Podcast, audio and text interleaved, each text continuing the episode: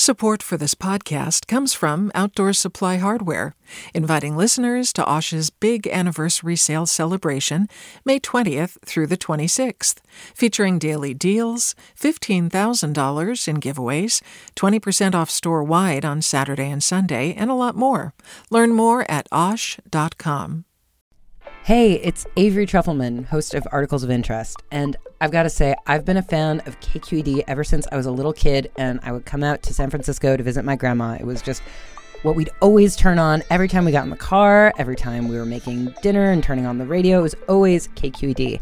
And then over the years, I've become a massive fan of KQED podcasts because this is local reporting at its best. These are answers to questions you've always wanted to know, interviews with exciting, unusual voices, necessary journalism, all told with love and care and artistry. And did you know that a majority of KQED's funding actually comes from members? It's just people like you and me supporting the programs they love while also getting access to cool events, behind the scenes footage, and so much more. If you want to sign up and be a part of this amazing community, visit donate.kqed.org slash podcasts to become a member today. That's podcasts with an S.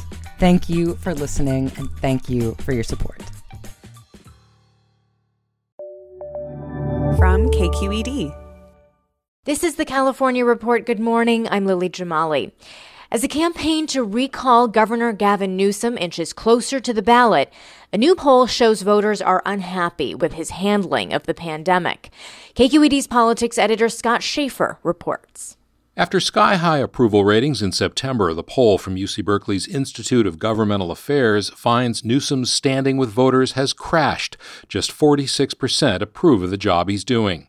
Less than a third of voters say Newsom is doing a good job handling the coronavirus pandemic, and just 22% say he's done a good or excellent job getting vaccines to the public.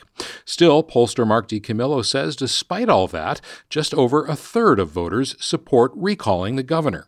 I think voters here are kind of waiting and seeing how things unfold with regard to the pandemic. Again, that is what's driving a lot of the negativity about the governor.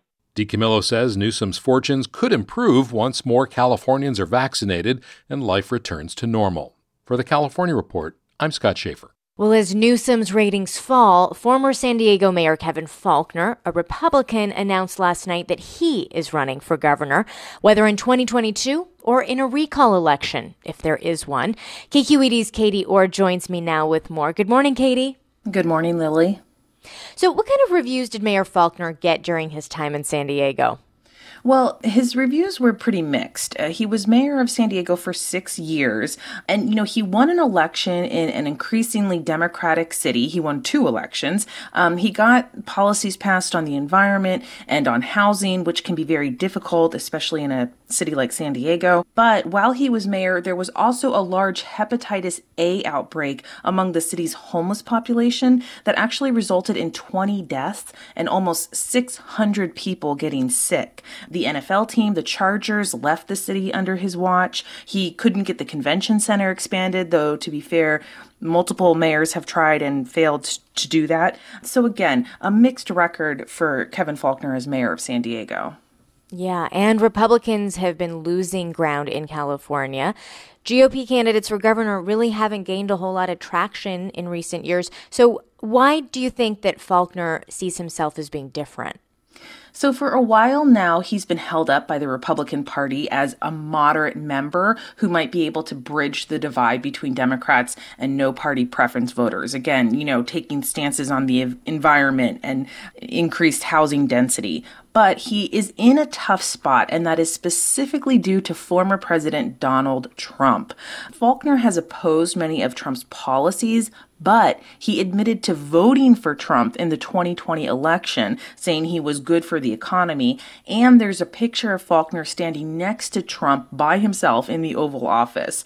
And while that might play well with the Republican base, it could really hurt him with moderates and other voters in California who just despise the former president. And you can be sure that Newsom's team will be all over that relationship and exploiting it and making sure people know who Faulconer voted for in 2020. All right. KQED's Katie Orr tracking it all. Thank you so much. You're welcome. There is fallout this morning from a protest by anti vaxxers at the mass COVID 19 vaccination site at LA's Dodger Stadium this weekend. As we told you about yesterday, a demonstration there on Saturday prompted LA's fire department to shut the site down for about an hour. State Senator Richard Pan says these anti vaxxers are escalating demonstrations like it all around the state. Pan is a medical doctor and a longtime vaccine advocate. He says the protesters need to be held accountable. Even before COVID, anti vaccine extremists issued death threats, try to bully legislators, finally ending up with an assault on the streets upon myself and blood being thrown in the Senate chambers. Pan says new laws may have to be drafted if current regulations don't offer enough protections to people trying to access vaccine sites safely. Despite the vaccine rollout, January was the deadliest month for the pandemic so far, with almost 15,000 people dying of the virus throughout the state. That's compared to 40,000 deaths statewide since the pandemic began. January's stunning uptick in coronavirus fatalities took place even as the number of cases and hospitalizations have both fallen. Hi, it's Terry Gross, the host of Fresh Air. We bring you in depth, long form interviews with actors, directors, musicians, authors, journalists, and more. Listen to our Peabody Award winning Fresh Air podcast from WHYY and NPR. Hey, it's Glynn Washington from Snap Judgment. And if you love what you're hearing, and I know you love what you're hearing, please consider becoming a KQED member special access to cool events, behind the scenes footage, and so much more. Plus, you'll sleep better at night knowing you did your part for the community you depend upon. It's in you. Please be in it. Visit donate.kqed.org slash podcasts to sign up now. That's podcast with an S. Thanks.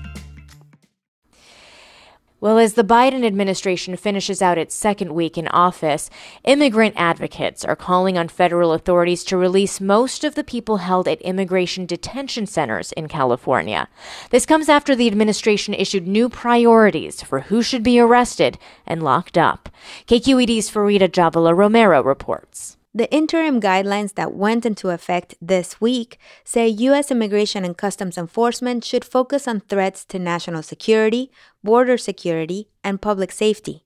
That means terrorists, recent border crossers, and people convicted of so called aggravated felonies who are turned over from jails and prisons after Biden's inauguration. The majority, if not everyone, in ICE custody at this moment falls outside of these priorities. Attorney Luis Angel Reyes Abalza is with Pangea Legal Services in San Jose.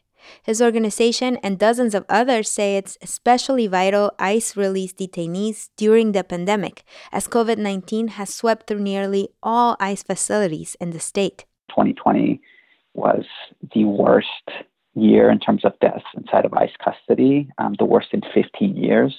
There's been nearly 10,000 people who have been unnecessarily infected by COVID 19 inside of these facilities. An ICE spokeswoman wouldn't say how the agency will respond to the advocates' demands, but she says ICE is using its limited resources to focus on national security and public safety. For the California Report, I'm Farida Jhabvala Romero. In Southern California, two grocery chains are planning to close stores in Long Beach. It's a move that comes after the city passed a temporary pay raise for local grocery workers because of the pandemic. KPCC's David Wagner has the details. Last month, the City Council of Long Beach passed what it called a hero pay mandate. Large grocery chains now have to pay their workers $4 more per hour for 120 days. Other cities, as well as LA County, are considering similar proposals to recognize workers facing increased risk during the pandemic. But California's grocery industry says requiring extra pay will lead to layoffs. Ralphs and Food for Less say they'll each close one store in Long Beach. That's one quarter of all their locations in the city, and they're blaming elected leaders for the closures. Andrea Zinder, president of the local grocery workers union, says the decision is an attack on employees. This is hostile retaliation against workers who have been on the front lines since the beginning of the pandemic. Nearly 200 employees could lose their jobs. Meanwhile, the California Grocers Association is challenging the Long Beach pay mandate. Hi, I'm Sasha Khokha, host of the California Report magazine. Every week, we bring you stories about what connects us in the giant, diverse Golden State.